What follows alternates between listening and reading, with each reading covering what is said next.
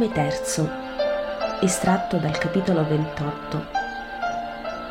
Agle in casa di Maria a Nazareth.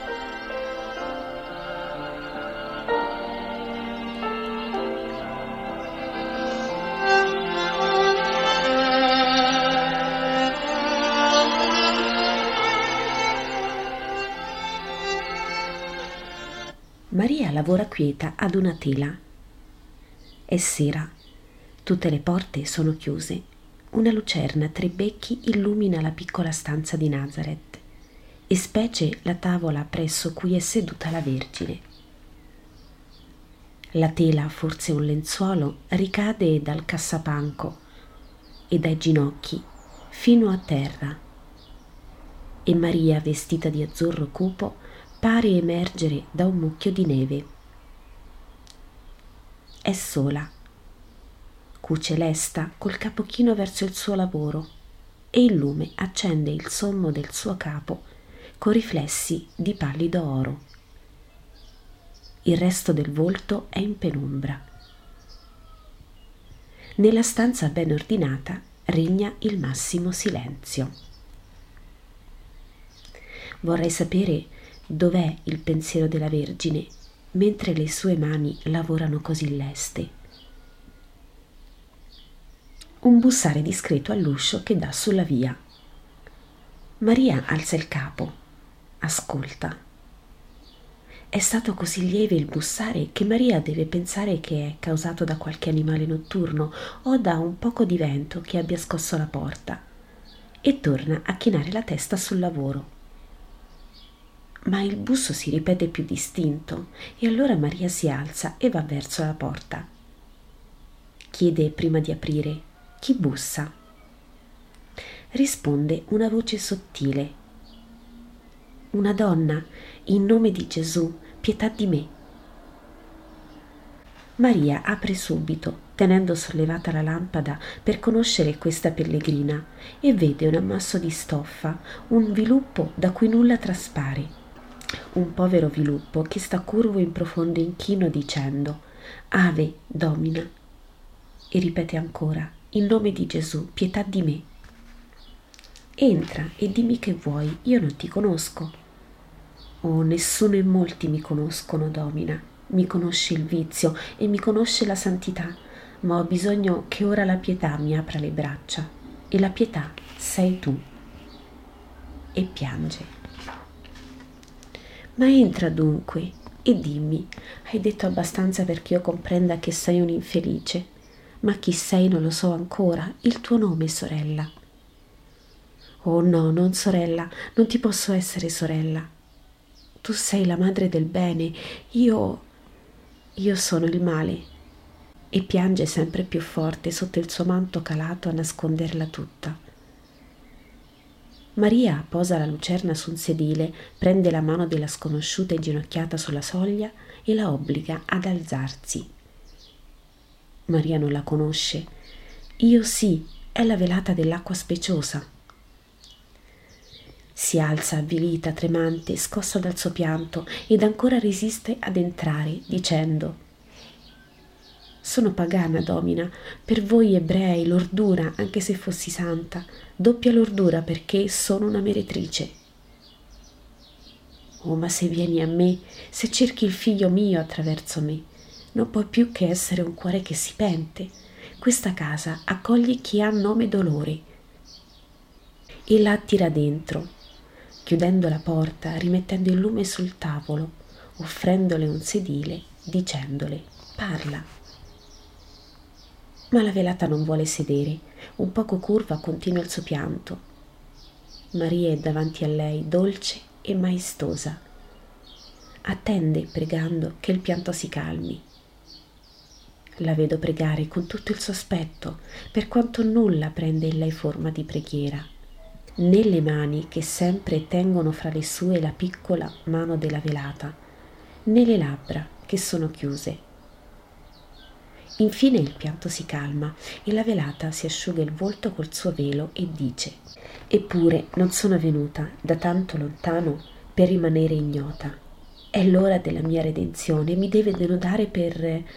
per mostrarti di quante piaghe è coperto il mio cuore. E, e tu, tu sei una madre, e la sua madre. Avrai dunque pietà di me. Sì, figlia. Oh sì, dimmi figlia, avevo una madre, l'ho abbandonata. Mi hanno detto poi che è morta di dolore. Avevo un padre, mi ha maledetta e dice a quelli della città non ho più figlia. Il pianto riprende violento. Maria impallidisce di pena, ma le pone una mano sul capo per confortarla. La velata riprende. Non avrò più nessuno che mi chiami figlia. Sì, così. Carezzami così come faceva la mamma mia quando ero pura e buona. Lascia che io ti baci questa mano e mi asciughi con essa il pianto il mio pianto solo non mi lava. Quanto ho pianto da quando ho capito. Prima anche avevo pianto perché è orrore essere soltanto una carne sfruttata, insultata dall'uomo. Ma erano pianti di bestia malmenata che odia e si rivolta a chi la tortura e sporcava sempre più, perché cambiavo padrone ma non cambiavo bestialità. Da otto mesi io piango perché ho capito. Ho capito la mia miseria, il mio marciume. Ne sono coperta e satura e ne ho nausea. Ma il mio pianto, sempre più cosciente, non mi lava ancora. Si mescola al mio marciume e non lo lava. Oh madre, asciugami tu dal pianto ed io sarò mondata in modo di poter avvicinare il mio Salvatore. Oh sì, figlia, sì, siedi qui con me e parla con pace. Lascia tutto il tuo peso qui, su questi miei ginocchi di madre. E Maria si siede. Ma la velata le scivola ai piedi, volendo parlare così, e comincia piano. Sono di Siracusa. Ho 26 anni. Ero figlia di un intendente, direste voi, noi diciamo del procuratore di un grande signore romano. Ero figlia unica, vivevo felice. Abitavamo presso la marina nella villa bellissima di cui mio padre era intendente. E ogni tanto veniva il padrone della viglia o sua moglie e i figli. Ci trattavano bene ed erano buoni con me. Le fanciulle giocavano con me. Mia mamma era felice, era orgogliosa di me Ero bella, ero intelligente, tutto mi riusciva facile, ma amavo più le cose frivole delle cose buone. A Siracusa vi è un grande teatro, un grande teatro bello, vasto, serve ai giochi e alle commedie. Nelle commedie e nelle tragedie che in esso si danno sono molte usate le mime. Esse sottolineano con le loro mute danze il significato del coro Oh, tu non sai, ma anche con le mani, con le mosse del corpo possiamo esprimere i sentimenti dell'uomo agitato da qualche passione. Giovanetti e fanciulli vengono istruiti ad essere mimi in un'apposita palestra. Devono essere belli come dei e agili come farfalle. A me piaceva molto andare su una specie d'altura da cui si dominava questo luogo e vedere le danze delle mime e poi le rifacevo sui prati fioriti, sulle sabbie bionde della mia terra, nel giardino della villa. Parevo una statua d'arte, oppure un vento che trasvola, tanto sapevo fissarmi in pose statuarie, o trasvolare quasi non toccando il suolo. Le mie ricche amiche mi ammiravano e la mamma mia ne era orgogliosa. La velata parla, ricorda, rivede, sogna il passato e piange.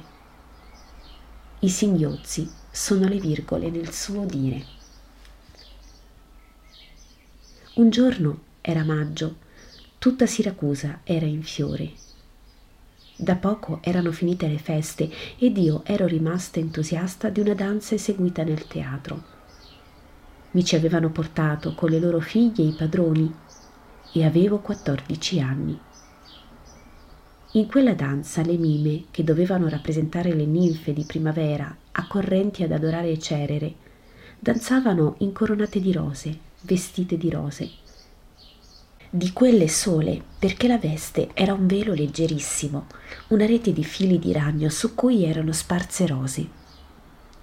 Nella danza parevano alate ebi, tanto scorrevano leggere, gli splendidi corpi apparendo dalle scomposte sciarpe di velo fiorito che facevano ali dietro di loro.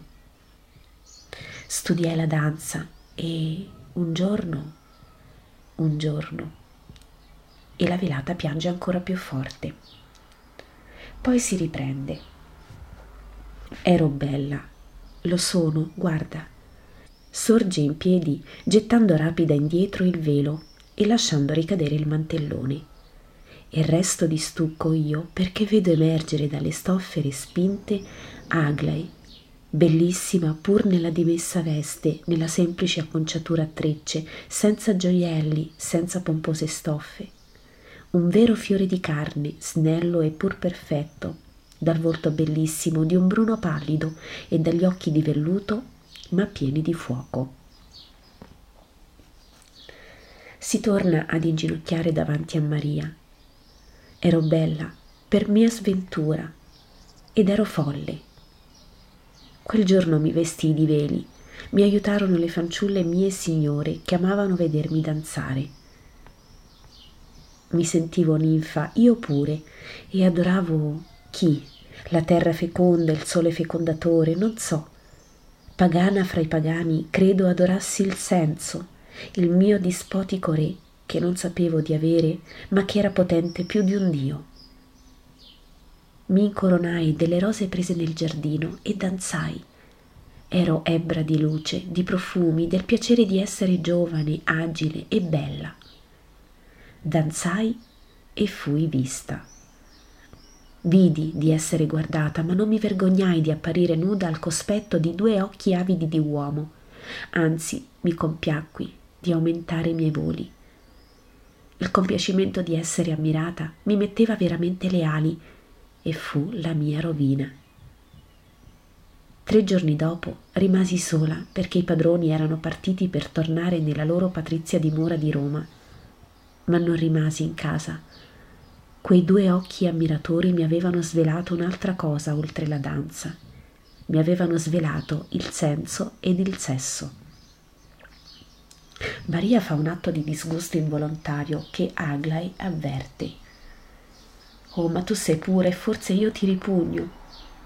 Parla, parla figlia, meglio a Maria che a lui. Maria è mare che lava. Sì, meglio a te, me lo dissi io pure quando seppi che egli aveva una madre. Perché prima, vedendolo tanto diverso da ogni uomo, l'unico tutto spirito, Prima non avrei potuto dire di che era fatto il tuo figlio, così senza sensualità pur essendo uomo. E dentro di me pensavo non avesse madre, ma fosse sceso così sulla terra per salvare le orrende miserie di cui io sono la più grande.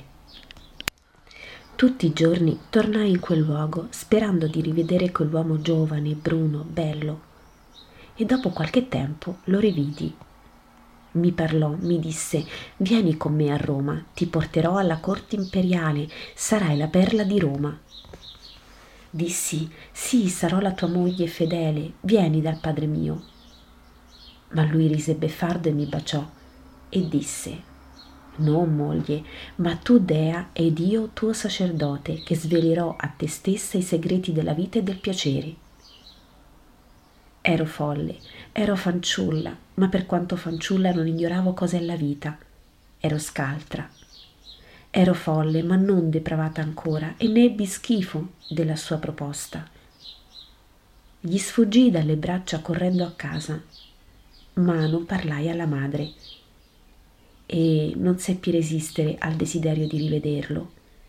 I suoi baci mi avevano resa ancor più folle e tornai non ero che appena tornata nella spiaggia solitaria che egli mi abbracciò baciandomi con frenesia, una pioggia di baci, di parole di amore, di domande. Non è tutto questo amore? Non è più dolce di un legame, Che altro vuoi? Puoi vivere senza di questo? Oh madre, fuggii la stessa sera con il lurido Patrizio e fui il cencio che si calpesta sotto la sua animalità. Non dea, fango, non perla, sterco. Non mi si rivelò la vita, ma la lordura della vita l'infamia, lo schifo, il dolore, la vergogna, l'infinita miseria di non essere più neanche mia. E poi la caduta totale. Dopo sei mesi di orgia, stanco di me, egli passò a nuovi amori e fui della strada. Sfruttai la mia capacità di danzatrice. Sapevo oramai che mia madre era morta di dolore e che non avevo più casa, più padre mi accolse nel suo ginnasio un maestro di danze. Mi perfezionò, mi godette e mi lanciò come un fiore esperto di ogni arte del senso in mezzo al corrotto patriziato di Roma. Il fiore già sporco cadde in una cloaca. Sono dieci anni di discesa nell'abisso, sempre più in basso. Poi fui portata qui, per rallegrare gli ozi di Erodi e qui venni presa dal nuovo padrone. Oh, non c'è cane tenuto a catena più cane incatenato di una di noi. E non c'è padrone di canizza più brutale dell'uomo che possiede una donna. Madre, tu tremi, ti faccio orrore. Maria si è portata la mano al cuore come ne avesse ferita, ma risponde: No, non tu. Mi fa orrore il male che è tanto signore della terra.